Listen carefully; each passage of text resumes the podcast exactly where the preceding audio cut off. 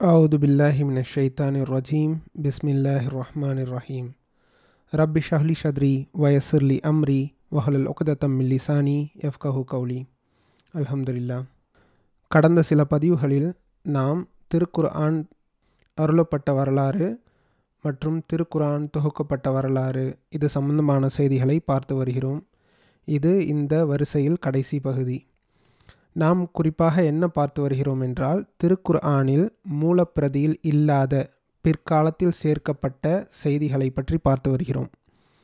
இது நாம் குறை கூறுவதற்காக எந்த ஒரு விஷயத்தையும் வந்து பகிர்ந்து கொள்ளவில்லை. எதற்காக வந்து நாம் இதை சொல்கிறோம் என்றால் இன்று குரானை வாசிப்பவர்களுக்கு எது உண்மையிலேயே குரான் எது பிற்காலத்தில் சேர்க்கப்பட்டவை என்பதை பிரித்து தெரிந்து கொள்ள வசதியாக இருக்க வேண்டும். இல்லையென்றால் ஒரு சில விஷயங்களை உண்மையிலேயே இது அல்லாஹுதான் சொல்லியிருக்கிறான். அல்லாஹுதான் இது போன்ற விஷயங்களை செய்ய சொல்லியிருக்கிறான் என்பது போன்ற எண்ணங்களை வந்து இன்றைக்கு அச்சிடப்படக்கூடிய குரான் ஏற்படுத்திவிடும். அதனால் இந்த விஷயங்களை நாம் தெரிந்து கொள்வது அவசியம். இன்றைய பதிவில் முதலாக நாம் என்ன பார்க்க போகிறோம் என்றால் நிறுத்தல் குறிகள். குரானில் சில இடங்களில் நிறுத்தல் குறிகள் வந்து இடப்பட்டிருக்கும். ஒரு சில இடங்களில் வந்து சே அப்படின்னு சொல்லிட்டு போட்டிருக்கோம். ஒரு இடத்துல வந்து ஜீம்னு சொல்லிட்டு போட்டிருக்கோம். இன்னும் சில இடங்களில் வந்து வாவ் அப்படின்னு சொல்லிட்டு போட்டிருக்கோம். சில இடங்களில் மீம் அப்படின்னு சொல்லிட்டு போட்டிருக்கோம். சில இடங்களில் காஃப் என்று போட்டிருக்கோம். சில இடங்களில் லாம் அலீஃப். சில இடங்களில் சாத் சில இடங்களில் சாது லாம் ஏ இப்படி ஏராளமான சின்ன சின்ன சின்ன சின்ன எழுத்துக்களில் வந்து குரான் முழுக்க வந்து நிறுத்தல் குறிகள் அப்படிங்கிற பேரில் வந்து போட்டிருப்பாங்க. அதில் சில இடங்களில் வந்து என்ன சொல்லியிருப்பாங்கன்னாக்கா ஒவ்வொரு நிறுத்தல் குறிக்கும் வந்து அவர்கள் விளக்கம் சொல்லியிருப்பாங்க. எப்படின்னா சில இடங்களில் நிறுத்துவது அவசியம் அப்படிங்கிறதுக்காக சில நிறுத்தல் குறிகளை வந்து போட்டிருப்பாங்க. சில இடங்களில் நிறுத்துவது சிறந்தது. சில இடங்களில் நிறுத்தாமல் ஓதுவது சிறந்தது. சில இடங்களில் நிறுத்துவதும் நிறுத்தாமல் இருப்பதும் சமம்தான். இது மாதிரி குரான் பூராவும் இந்த நிறுத்தல் குறிகள் வந்து எல்லா இடத்திலும் வந்து காணப்படும். இது குரானுடைய மூலப்பிரதியில் கிடையாது. அது மட்டும் இல்லாமல் இந்த குறியீடுகளுக்கு அவர்கள் விளக்கம் சொல்கிறாங்க இல்லையா? இதற்கு இது போன்ற சட்டங்களுக்கு எந்த ஒரு ஆதாரமும் நமக்கு கிடையாது. இது கூட பரவாயில்ல. சில இடங்களில் என்ன எழுதியிருப்பாங்கனாக்கா இந்த இடங்களில் நபிகள் நாயகம் சல்லல்லாஹ் அலையுசல்லம் அவர்கள் நிறுத்தியுள்ளார்கள். இந்த இடங்களில் ஜிப்ரில் அலி இஸ்லாம் அவர்கள் நிறுத்தியுள்ளார்கள். உதாரணமாக சொல்லப்போனால் மூன்றாவது அத்தியாயத்தில் மூன்றாவது சூறாவில் வரக்கூடிய தொண்ணூற்றி நாலாவது வசனத்தில் ஜிப்ரில் அலி இஸ்லாம் நிறுத்திய இடம் அப்படின்னு சொல்லிட்டு ஓரத்தில் பிரிண்ட் பண்ணியிருப்பாங்க.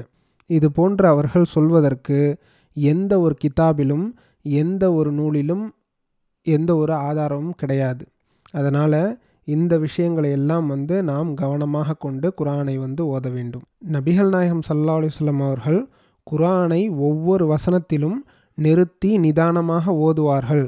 அதுக்கு ஆதாரம் இருக்குது. அது இல்லாமல் இவர்கள் குறிப்பிடக்கூடிய அந்த குறியீடுகள் இருக்கு இல்லையா? அதுக்கும் அது சம்பந்தமாக இவர்கள் கூறுகின்ற அந்த சட்டங்களுக்கும் எந்த ஒரு ஆதாரமும் இல்லை.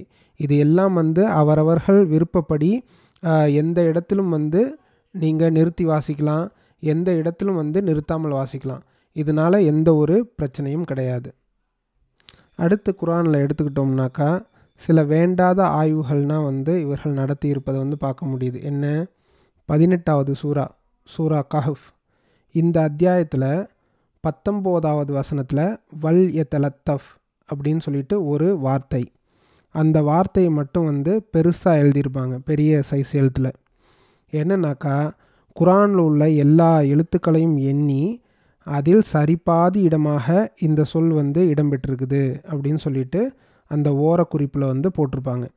இப்படி வந்து எழுத்துக்களையோ அல்லது புள்ளிகளையோ குறியீடுகளையோ எண்ணி வந்து நாம் வந்து நோட் பண்ணி வச்சுருக்கிறதுக்கு அல்லாஹுவோ அவனது தூதரோ நமக்கு எந்த ஒரு கட்டளையும் வந்து இடலை.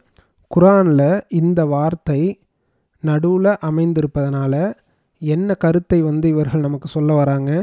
அதிலிருந்து எந்த ஒரு கருத்தும் எந்த ஒரு பாடமும் வந்து நமக்கு கிடைக்கல. அதனால் இதுவெல்லாம் வந்து வேண்டாத ஆய்வு. இதனால் திருக்குரானோட வந்து விளையாடுற மாதிரி அமையும். இது போன்ற விஷயங்களை குரானில் சேர்க்காமல் இருந்திருந்தால் அடுத்து இன்று அச்சிடப்படுகின்ற குரான்களில் என்னன்னாக்கா ஒவ்வொரு சூறாவுக்கும் ஆரம்பத்தில் இது மக்கி இது மதனி அதாவது மக்கி என்றால் மக்காவில் இறக்கப்பட்ட சூரா மதனி என்றால் மதினாவில் அருளப்பட்ட சூரா அப்படின்னு சொல்லிட்டு அர்த்தம். உமர் உஸ்மான் அலி அல்லாஹன் அவர்கள் தொகுத்த குரானுடைய மூலப்பிரதி இருக்கு இல்லையா? இந்த அத்தியாயம் மக்காவில் அருளப்பட்டுச்சு இந்த அத்தியாயம் மதினாவில் அருளப்பட்டுச்சு அப்படின்னு சொல்லிட்டு எந்த ஒரு குறிப்பும் கிடையாது.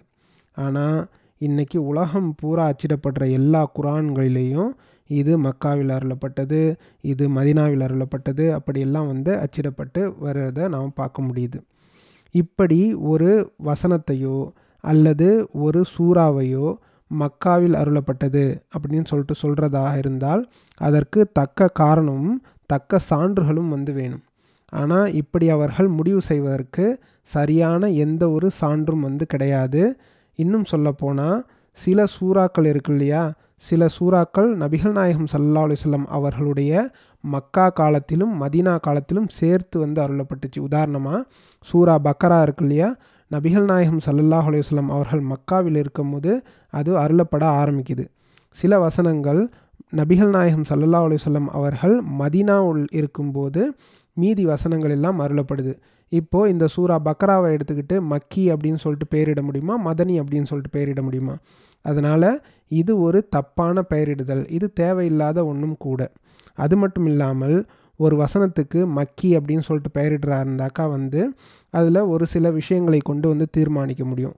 என்னென்ன விஷயங்கள்?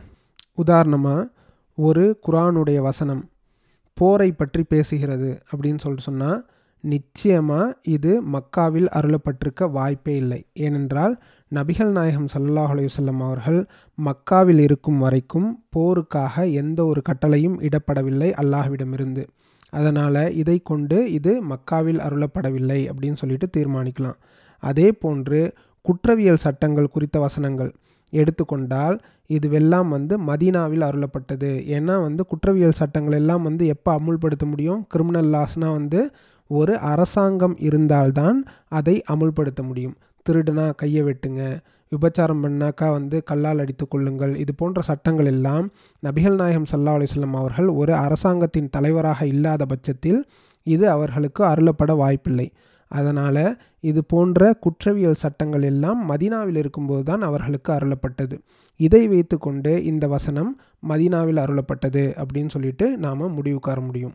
ஆனால் ஒரு சில சூறாக்கள் எந்த ஒரு காரணமின்றி இது மக்கி எந்த ஒரு காரணமின்றி இது மதனி அப்படின்னு சொல்லிட்டு அவரவர் விருப்பம் போல் வந்து அவரவர்கள் வந்து பெயரிட்டிருக்கிறத வந்து நம்மளால் பார்க்க முடியுது. உதாரணமாக குரானுடைய கடைசி இரண்டு அத்தியாயங்கள் இருக்கு இல்லையா? நூற்றி பதிமூணாவது அத்தியாயம் நூற்றி பதினாலாவது அத்தியாயம். அது ஆக்கா அப்துல் மஜீத் பாக்கவி அவர்கள் மொழிபெயர்த்துள்ள குரானில் பார்த்தோம்னாக்கா அதை அவர்கள் மக்காவில் அருளப்பட்டவை அப்படின்னு சொல்லிட்டு போட்டிருப்பார். அதே அத்தியாயங்களை கே ஏ நிஜாமுதீன் மண்பை அவர்கள் மொழிபெயர்த்து வெளியிட்டுள்ள குரானில் வந்து நீங்கள் பார்த்தீங்கன்னாக்கா அது மதினாவில் அருளப்பட்டவை அப்படின்னு சொல்லிட்டு குறிப்பிடப்பட்டிருக்கும். இப்போ இவங்க ரெண்டு பேரும் எந்த ஆதாரத்தின் பேரில் ஒரு ஆள் மக்காவில் அருளப்பட்டதுன்னு சொல்லி சொல்கிறாரு ஒரு ஆள் மதினாவில் அருளப்பட்டதுன்னு சொல்லி சொல்கிறாரு இதுவெல்லாம் வந்து தேவையில்லாத குழப்பங்களை விளைவிக்குமே தவிர தக்க ஆதாரம் இல்லாமல் ஒரு சூறா மக்காவில் அருளப்பட்டதுன்னு சொல்லி சொல்கிறதும் தப்பு ஒரு சூறா மதினாவில் அரு அருளப்பட்டது அப்படின்னு சொல்லி சொல்கிறதும் தப்பு. ஒரு சில வசனங்களுக்கு இது போன்று ஏதாவது தக்க சான்று ஹதீஸின் அடிப்படையில் நமக்கு கிடைத்தால் அதை நாம் நம்பலாம். மற்றபடி வந்து எந்த சூறா எங்கே இறக்கப்பட்டிருந்தாலும் நமக்கு அது சம்பந்தமாக எந்த ஒரு பிரச்சனையும் கிடையாது. இது போன்ற விஷயங்களை எல்லாம் தவிர்க்க வேண்டும். இது சம்பந்தமாக இன்னும் ஒரு விஷயம் என்னன்னாக்கா எந்தெந்த அத்தியாயத்திலெல்லாம் யா ஐயுஹன்னாஸ் மனிதர்களே அப்படின்னு சொல்லிட்டு வருதோ அவையெல்லாம் வந்து மக்காவில் அருளப்பட்டவை அப்படின்னு சொல்லிட்டு ஒரு அளவுகோல் வச்சுருப்பாங்க. இந்த அளவுகோலுக்கு வந்து எந்த ஒரு சான்றும் கிடையாது. குரானில் இருக்கிற நான்காவது அத்தியாயம் வந்து மதினாவில் அருளப்பட்டது தான். ஆனால் அந்த அத்தியாயத்தில் வந்து முதல் வசனத்திலேயே வந்து யா யுஹன்னாஸ் அப்படின்னு சொல்லிட்டு இருக்கும். அப்போ இந்த அளவுகோல் தப்பாயிருது. அதே மாதிரி இன்னொரு அளவுகோல் சொல்லுவாங்க என்னன்னாக்கா எந்தெந்த வசனங்களில் யா ஐயுஹல்லதீன ஆமனு நம்பிக்கை கொண்டவர்களே அப்படின்னு சொல்லிட்டு அழைக்கக்கூடிய அந்த வசனங்கள் இருக்குதோ அதுவெல்லாம் வந்து மதினாவில் அருளப்பட்டச்சு அப்படின்னு சொல்லிட்டு சொல்லுவாங்க. ஆனால் மக்காவில் அருளப்பட்ட இருபத்தி இரண்டாவது அத்தியாயத்தில் எழுபத்தி ஏழாவது வசனத்தில் யா யுஹல்லதீன ஆமனு நம்பிக்கை கொண்டவர்களே அப்படின்னு சொல்லிட்டு சொல்லக்கூடிய அழைப்பு இடம்பெற்றிருப்பதை வந்து நம்மளால் வந்து பார்க்க முடியுது. அதனால் இதுவும் வந்து மக்காவில் அருளப்பட்டுச்சா அல்லது மருண மதினாவில் அருளப்பட்ட வசனமா அப்படின்னு சொல்லிட்டு நாம் முடிவு செய்கிறதுக்கான அளவுகோல் கிடையாது. இதுவரைக்கும் நாம் என்னென்ன விஷயங்களை எல்லாம் பார்த்துருக்கோம் அப்படின்னாக்கா அத்தியாயங்களுடைய பெயர்கள். சூறாக்களுடைய பெயர்கள் முப்பது பாகங்கள் காலு அரை முக்கால் பாகங்கள் சஜிதா அடையாளங்கள் நிறுத்தல் குறிகள் ருக்கூகள் சில எழுத்துக்களை வந்து பெருசாக எழுதுறது சில சில வசனங்களுக்கு வந்து மக்கி மதனி அல்லது சில சூறாக்களுக்கு மக்கி மதனி அப்படின்னு சொல்லிட்டு தலைப்பு போட்டு எழுதுறது. இவை எதுவுமே வந்து குரானுடைய மூலப்பிரதியில் கிடையாது. இது எல்லாம் பிற்காலத்தில் சேர்க்கப்பட்டவை என்பதை நாம் தெளிவாக புரிந்து கொள்ள வேண்டும். யாராவது எது குரான் எது குரான் இல்லை என்று பிரித்து பார்க்க வேண்டும் அப்படின்னு சொல்லிட்டு நினச்சிங்கனாக்கா இந்த விஷயங்களை எல்லாம் ஒமிட் பண்ணிவிட்டு இந்த விஷயங்களை எல்லாம் தவிர்த்து விட்டு பார்த்தால்தான் அது மூலப்பிரதியோடு பொருந்தக்கூடிய குரான் அப்படிங்கிறத நாம் புரிந்து கொள்ள வேண்டும். அடுத்து குரானில் எத்தனை வசனங்கள் எத்தனை ஆயத்துக்கள் இருக்கின்றன என்பதில் வந்து நிறைய கருத்து வேறுபாடுகள் இருக்குது. அலீர் அலி அல்லாஹன் அவர்கள் வந்து சொல்லுவாங்க ஆறாயிரத்தி இருநூற்றி பதினெட்டு வசனங்கள் அப்படின்னு சொல்லிட்டு. இப்னு அப்பாஸ் அலி அல்லாஹன் அவர்கள் வந்து சொல்கிறாங்க ஆறாயிரத்தி அறநூற்றி பதினாறு வசனங்கள் அப்படின்னு சொல்லிட்டு. ஹுமைத் என்பவர் வந்து சொல்கிறாரு ஆறாயிரத்தி இருநூற்றி பன்னிரெண்டு வசனங்கள் அப்படின்னு சொல்லிட்டு. அதா என்பவர் வந்து சொல்லுவார் ஆறாயிரத்தி நூற்றி எழுவத்தேழு வசனங்கள் அப்படின்னு சொல்லிட்டு. மக்கள் வந்து எப்படி பொதுவாக சொல்லுவாங்கன்னா ஆறாயிரத்தி அறநூற்றி அறுபத்தாறு வசனங்கள். இதுதான் வந்து பரவலாக வந்து நம்ம சொல்லிக்கிட்டு இருக்கிற விஷ் விஷயம். ஆனால் உண்மையிலேயே இன்றைக்கு உலகம் முழுவதும் அச்சிடப்படக்கூடிய குரான் பிரதிகளில் ஆறாயிரத்தி இருநூற்றி முப்பத்தாறு வசனங்கள் இருக்கின்றன. ஆனால் அல்லாஹுவோ அவனது தூதரோ குரானில் இத்தனை வசனங்கள் தான் இருக்குது அப்படின்னு சொல்லிட்டு எந்த ஒரு இடத்திலும் வந்து சொல்லவே கிடையாது. அது மட்டும் இல்லாமல் இந்த குரானுடைய ஆயத்துகளுக்கு குரானுடைய வசனங்களுக்கு எண்கள் போடுகிற விஷயம் வந்து பிற்காலத்தில் வந்தவர்கள் தான் வந்து செஞ்சுருக்காங்க. உஸ்மான் அலி அல்லாஹன்ஹு அவர்கள் தொகுத்த மூலப்பிரதியில் எந்த ஒரு வசனங்கள் முடிவுறும் போதும் வந்து இது முதலாவது ஆயத்து இது இரண்டாவது ஆயத்து அப்படின்னு சொல்லிட்டு எந்த ஒரு இடத்திலும் வந்து நம்பர் போடவும் கிடையாது. அது மட்டும் இல்லாமல் பிற்காலத்தில் வந்தவர்கள் இது போன்று எண்களை போடும்போது சரியான வகையில் கவனம் செலுத்தி ஒவ்வொரு வசனமும் சரியான முறையில் முடிந்ததுக்கப்புறம் அதை வைத்து வந்து எண்களை இட்டிருக்காங்களா அப்படின்னு சொல்லிட்டு பார்த்தோம்னாக்கா அதுலேயும் வந்து நிறைய பிழைகளை வந்து செஞ்சுருக்கிறத வந்து பார்க்க முடியுது. குரான் தன்னுடைய வசனங்களை குறிப்பதற்கு ஆயத் அப்படிங்கிற சொல்லை வந்து பயன்படுத்துகிறத பார்க்க முடியுது. ஆயத்னா என்ன அர்த்தம்? சான்று ஆதாரம் அப்படின்னு சொல்லிட்டு பொருள். ஒவ்வொரு வசனமும் ஒரு முழுமையான கருத்தை தந்தால்தான் வந்து அது ஒரு சான்றாக அமையும். அப்படி இல்லாமல் ஒரு பாதி வரி வந்து ஒரு வசனத்துலேயும் மறுபாதி வரி வந்து இன்னொரு வசனத்துலேயும் இருந்தாக்கா அது ஒரு முழுமையான பொருளை தராது. உதாரணமாக நான்காவது அத்தியாயம் சூரா நிசாவில் நூற்றி அறுபத்தி எட்டாவது வசனம். அதில் என்ன போட்டிருக்குது? அவர்களுக்கு வழிகாட்ட மாட்டான். வலா லி யஹதீக்கும் தரீக்கன் அடுத்து நூற்றி அறுபத்தி ஒன்பதாவது வசனத்தில் நரகத்தின் பாதைக்கே தவிர இல்லா தரீக்கன் ஜஹன்னம் அப்படின்னு சொல்லிட்டு வந்திருக்குது. இந்த இரண்டு ஆயத்தையும் சேர்த்து பார்த்தால்தான் அது ஒரு முழுமையான பொருள் தரதாக இருக்குது. ஆனால் இதை இரண்டு ஆயத்துகளாக பிரித்து போட்டிருக்கிறத நம்மளால் பார்க்க முடியுது.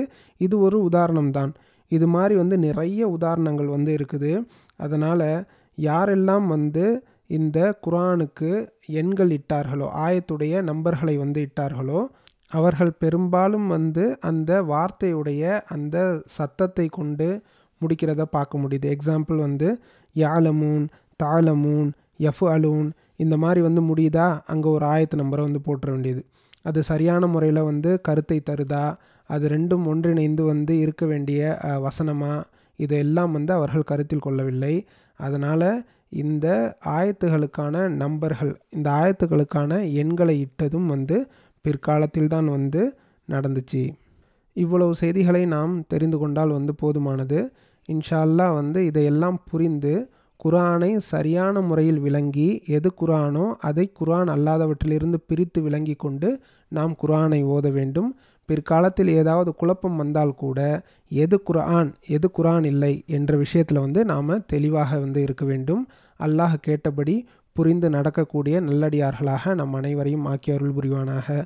வாஹ் தவானா அலமதுல்லாஹி ரபில் ஆலமீன். அஸ்லாம் வலைக்கம் வரமத்துல்லாஹி தாலா வபர்காத்தஹூ.